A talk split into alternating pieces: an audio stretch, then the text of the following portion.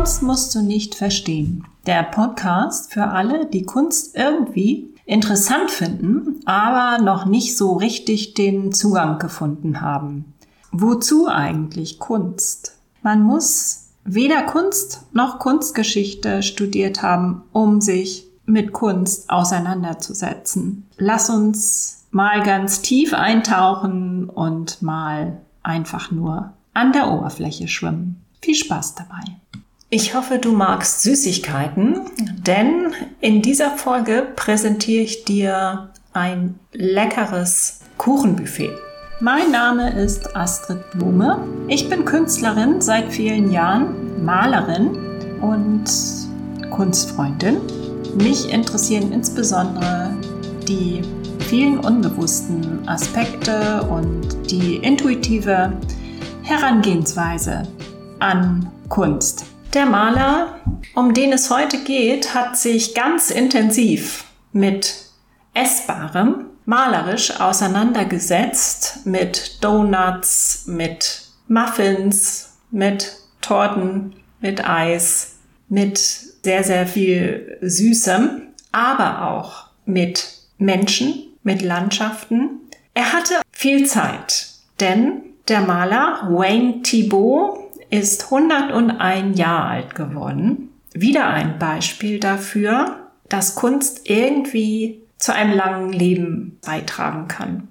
Ich habe ja schon über einige Malerinnen hier berichtet, die sehr alt geworden sind. Einige leben ja auch immer noch. Siehe Gerhard Richter, der über 90 ist. Einige andere Bekannte sind weit über 80. Schau einfach mal durch die Folgen, die ich bisher gemacht habe und dann wirst du es feststellen. Vielleicht solltest du anfangen, dich künstlerisch zu betätigen, wenn du ein langes Leben anstrebst. Es gibt natürlich auch noch andere Möglichkeiten. Ja, zurück zu Wayne Thibault. Ich habe seine Bilder schon immer mal wieder gesehen, aber sie haben mich nicht besonders berührt. Jetzt ist der richtige Moment offensichtlich. Ich bin aufmerksam geworden auf ihn durch eine Ausstellungswerbung. Gerade läuft eine Ausstellung mit Werken von Wayne Thibault in Basel bei der Fondation Beiler. Und diese Ausstellung, die läuft noch bis zum 21.05.23. Also wenn du Lust bekommst, dann fahr hin. Vielleicht wohnst du ja nicht so weit weg von Basel wie ich. Es ist die erste Einzelausstellung mit Werken von Thibaut im deutschsprachigen Raum. Er ist mit seinen Werken in erster Linie in den USA vertreten, denn er ist 1920 in Mesa in Arizona geboren und 2021 in Sacramento in Kalifornien gestorben. Er wird der Pop Art zugerechnet. Er war da so ein bisschen seiner Zeit voraus. Er hat schon bevor die Hauptvertreter der Pop Art wirklich die Aufmerksamkeit auf sich zogen, hat er schon so ein bisschen in der Art und Weise oder mit dem Mindset gemalt. Wobei die anderen Pop-Art-Künstler weniger die Malerei eingesetzt haben, sondern eher Siebdruck zum Beispiel, also eher serielle Verfahren.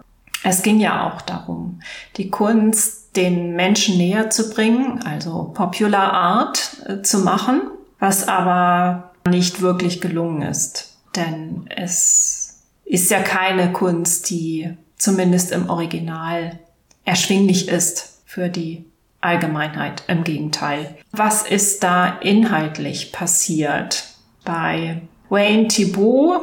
Ich möchte mich hier heute auf ein Werk konzentrieren mit dem Titel Cakes. Wie der Titel vermuten lässt, siehst du darauf eine ganz große Palette an verschiedenen Kuchen.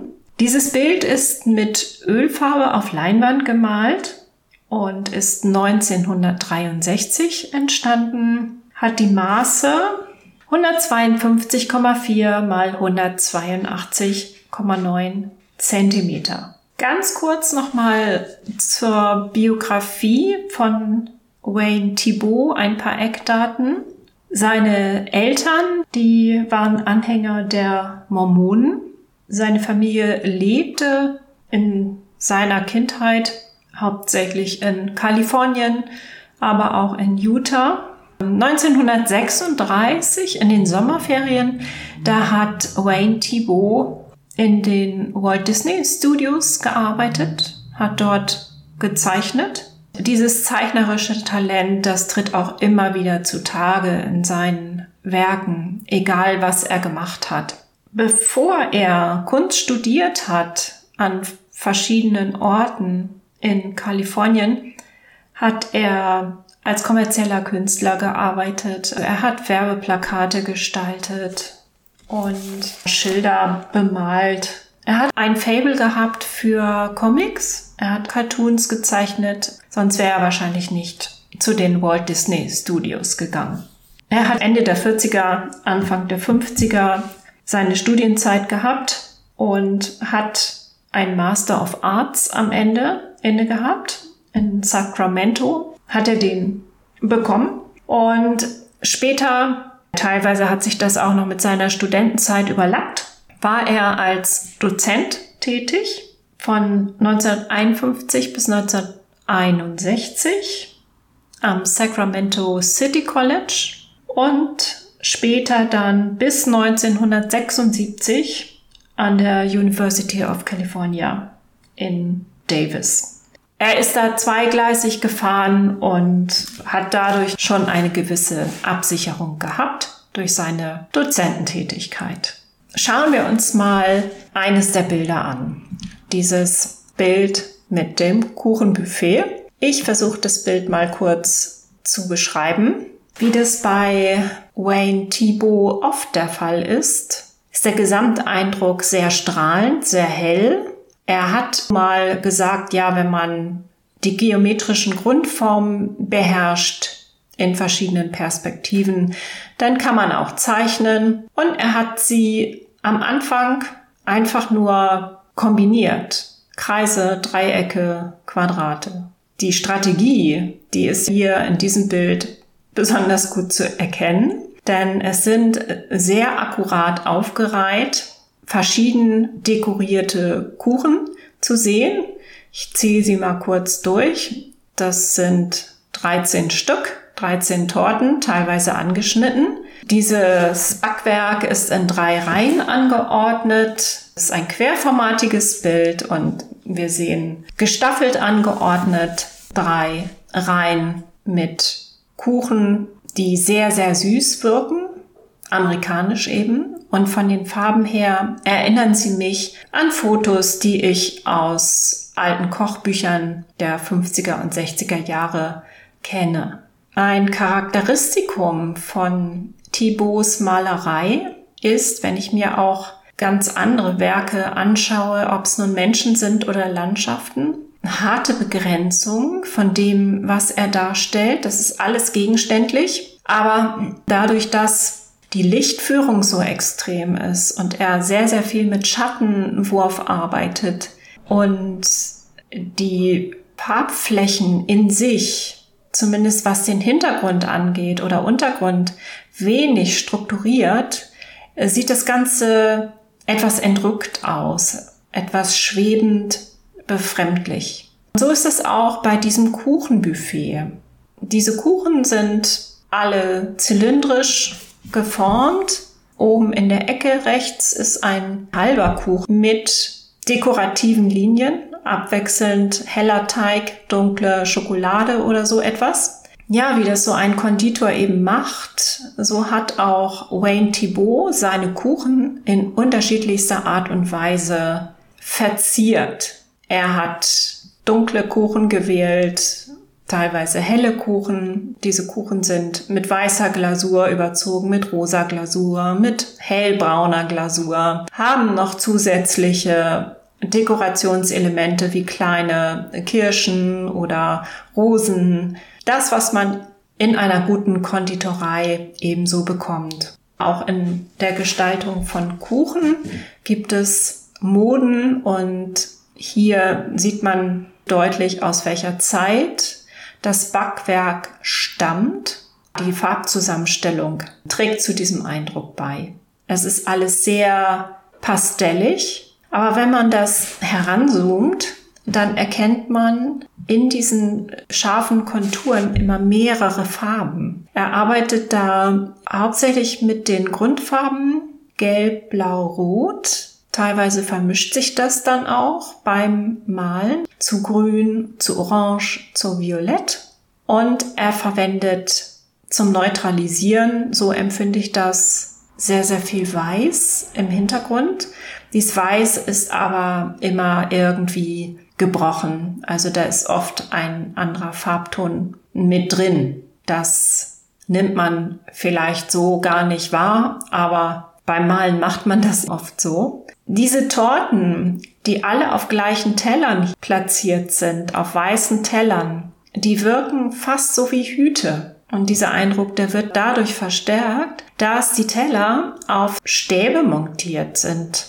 Wenn du diese Tellerjongleure aus dem Zirkus kennst, dann weißt du ungefähr, was ich hier meine. Die Torten stehen natürlich fest, aber es könnte fast, wenn man von diesen Dekorationen absieht, fast auch ein Blick in einen Hutladen sein. Diese Torten machen auf mich jetzt keinen plastikartigen Eindruck, sondern ja, sie machen tatsächlich so ein bisschen Appetit, das muss ich ja zugeben, denn in einigen Bereichen da hat man das Gefühl, dass man die Buttercreme wirklich anfassen kann oder die Sahne, diesen Zuckerguss. Also er hat da diese Materialität total lebensnah dargestellt und das lässt sich natürlich mit dicker, fetter Ölfarbe wunderbar umsetzen. Er hat da mit Farbe nicht gespart, hat auch die Farbverläufe innerhalb dieser verschiedenen Kuchenfarbverläufe, die dadurch zustande kommen, dass wir ja besondere Lichtverhältnisse haben. Das Licht kommt von schräg oben.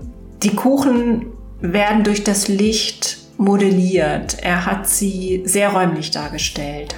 Nicht wie bei Johanna Dumet zum Beispiel, über die du in Folge 57 etwas hören kannst, La Grande Bouffe. Da sind die Lebensmittel ein reich gedeckter Tisch, plakativ und wenig räumlich dargestellt. Ich habe noch eine andere Podcast-Folge gemacht über Essen und zwar Folge 44. Da geht es um ein Bild von Maria Lasnik, Mehlspeisen Madonna. Diese beiden Bilder, dieses Bild von Wayne Thibault und das Bild von Maria Lasnik, die sind farblich sehr stark verwandt.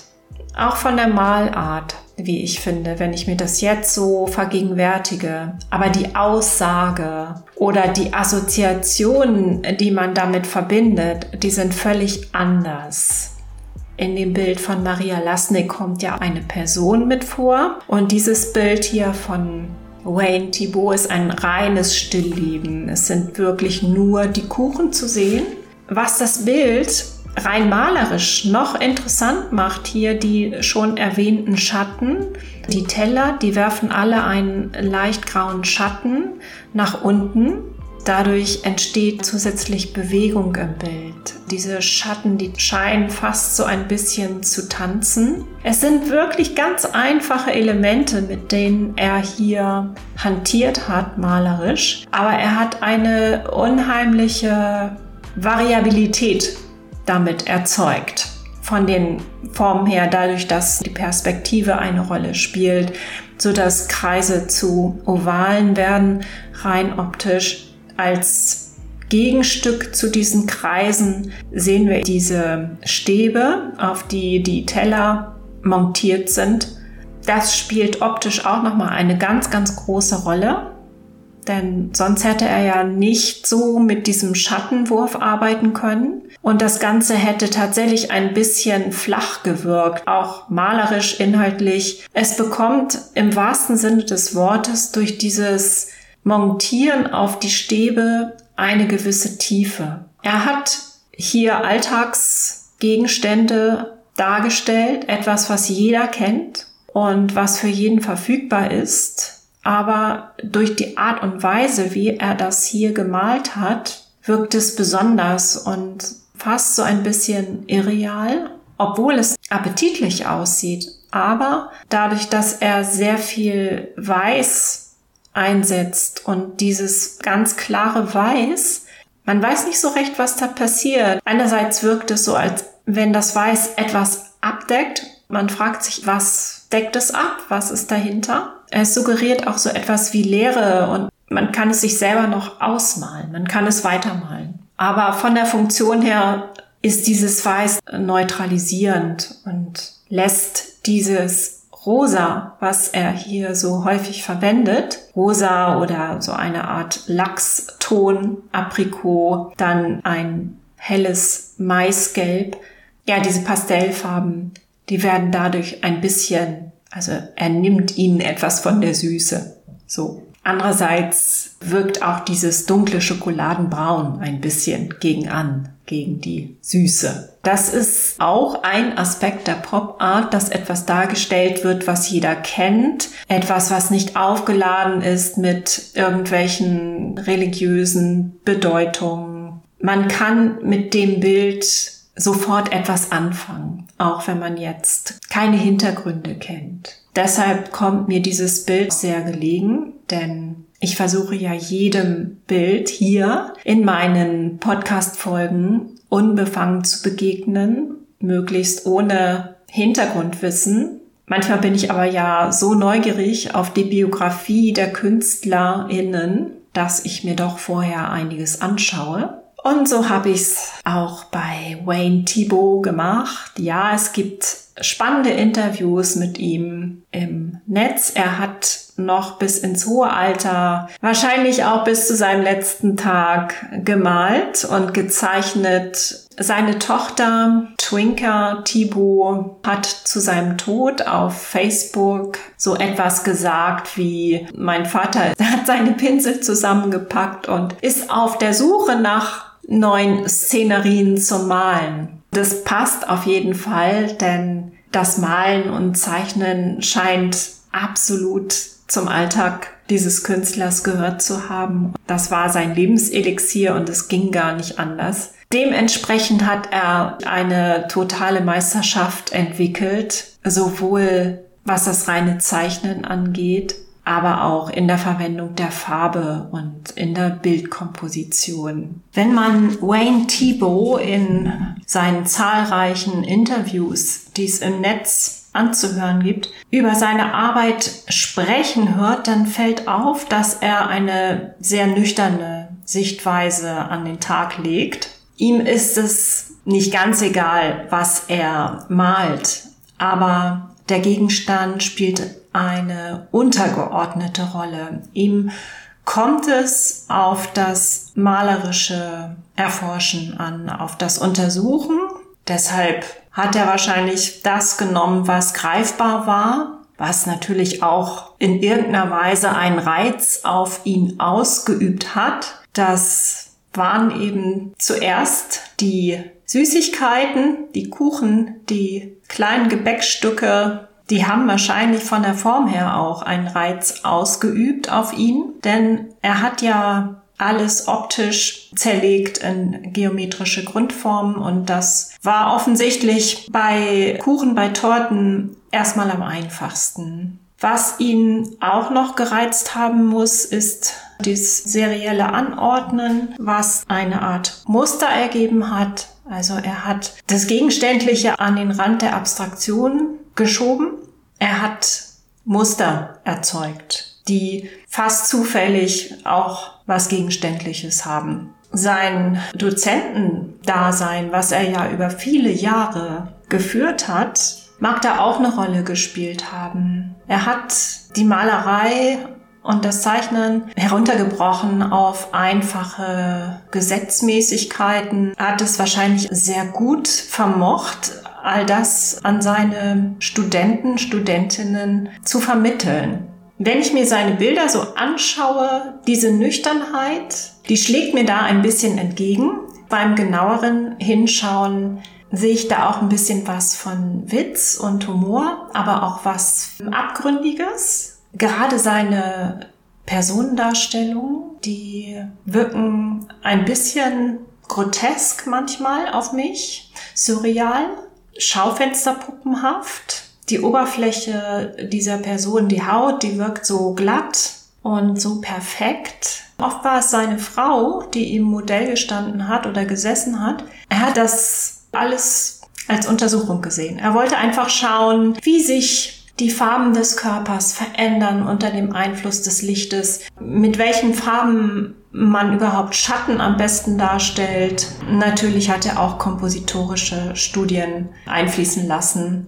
Dadurch, dass er die Personen in einen luftleeren Raum gestellt oder gelegt hat, gesetzt hat, das heißt oft einen sehr hellen oder weißen Hintergrund gewählt hat, wirkt es besonders. Die Personen an sich sind sehr plastisch und sehr äh, farbenreich, fein nuanciert dargestellt, sehr perfekt, aber dann schweben sie einfach da vor einem Nichts. Manchmal ist dieses Nichts ein bisschen aufgegliedert in strenge geometrische Formen, aber im Allgemeinen ist es ein großes Fragezeichen, was sich hinter diesem Weiß verbirgt. Man wird angeregt, diesen Raum für sich zu füllen. Andererseits lenkt das Weiß den Blick auf den dargestellten Gegenstand. Ein Wort noch zur Komposition. Ich finde, auch da war Wayne Thibault ein totaler Meister. Er hat es gerade bei seinen Landschaftsbildern und auch bei seinen Süßigkeitenbildern, da hat er es auf die Spitze getrieben. Ich hatte da eine Zeichnung im Kopf. Da hat er Gegenstände in die vier Ecken eines rechteckigen Bildes gezeichnet und die Mitte leer gelassen. Das ist normalerweise kompositorisch ein No-Go, weil man ins Nichts schaut. Man sucht die ganze Zeit nach irgendetwas. Das tut man auch bei dieser Zeichnung, aber trotzdem war sie für mich stimmig. Sie ist mir gerade deshalb im Gedächtnis geblieben. Daran erkennt man die wahre Meisterschaft. Das ist meine Sichtweise. So hat er eben auch gerade bei Landschaften mit gewagten Kompositionen gespielt. Er hat zusätzlich mit der Perspektive experimentiert. Er hat bei einigen Bildern die Perspektive quasi gebogen, was einen zusätzlichen Irritationseffekt gebracht hat. Also auch die Landschaftsbilder sind sehr sehenswert. Entsprechend hoch werden die Bilder von Wayne Thibault auch gehandelt. Bilder von Thibaut erreichen siebenstellige Beträge auf Auktionen, siebenstellige Dollarbeträge. Von daher zählt er zu den ganz Großen im Kunstmarkt. Seine Karriere begann mit ein bisschen Frust, denn er ist mit einigen seiner Kuchenbilder in Galerien gewesen und hat sich dort beworben. Er ist überall abgelehnt worden. Die letzte Galerie, er hat sich, glaube ich, gar nicht mehr so ganz getraut reinzugehen, weil er dachte, er wird ohnehin wieder abgelehnt. Er hatte einfach seinen Bündel an Bildern unterm Arm gehabt und hat sich da so an die Wand gelehnt. Er war einfach unschlüssig, wusste nicht genau, ob er reingehen sollte. Der Galerist hat ihn gesehen und hat ihn wohl gefragt, was er da macht. Ja, nichts, einfach nur ausruhen. Und hat ihn aber auch gefragt, was er denn da unterm Arm hat. Der Galerist wollte dann sein Bündel an Werken anschauen und hat ihm tatsächlich eine Ausstellung ermöglicht. Was dann passierte, daran hat keiner geglaubt, denn die Ausstellung war nach kurzer Zeit komplett ausverkauft und von da an hatte Wayne Thibault einen Namen in der Kunstwelt. Wenn du Hunger auf etwas Süßes hast, dann schau dir einfach die Kuchenauswahl von Wayne Thibault an. Wie immer verlinke ich dir die passenden Adressen in den Show Notes. Ich hoffe, dir hat's wieder Spaß gebracht heute und bis zum nächsten Mal. Meine eigenen Bilder findest du unter www.astridblome.de, außerdem auf Instagram und du findest meinen neuen Podcast Mindless Drawings zum meditativen Zeichnen als Special überall da, wo du auch Kunst musst du nicht verstehen findest.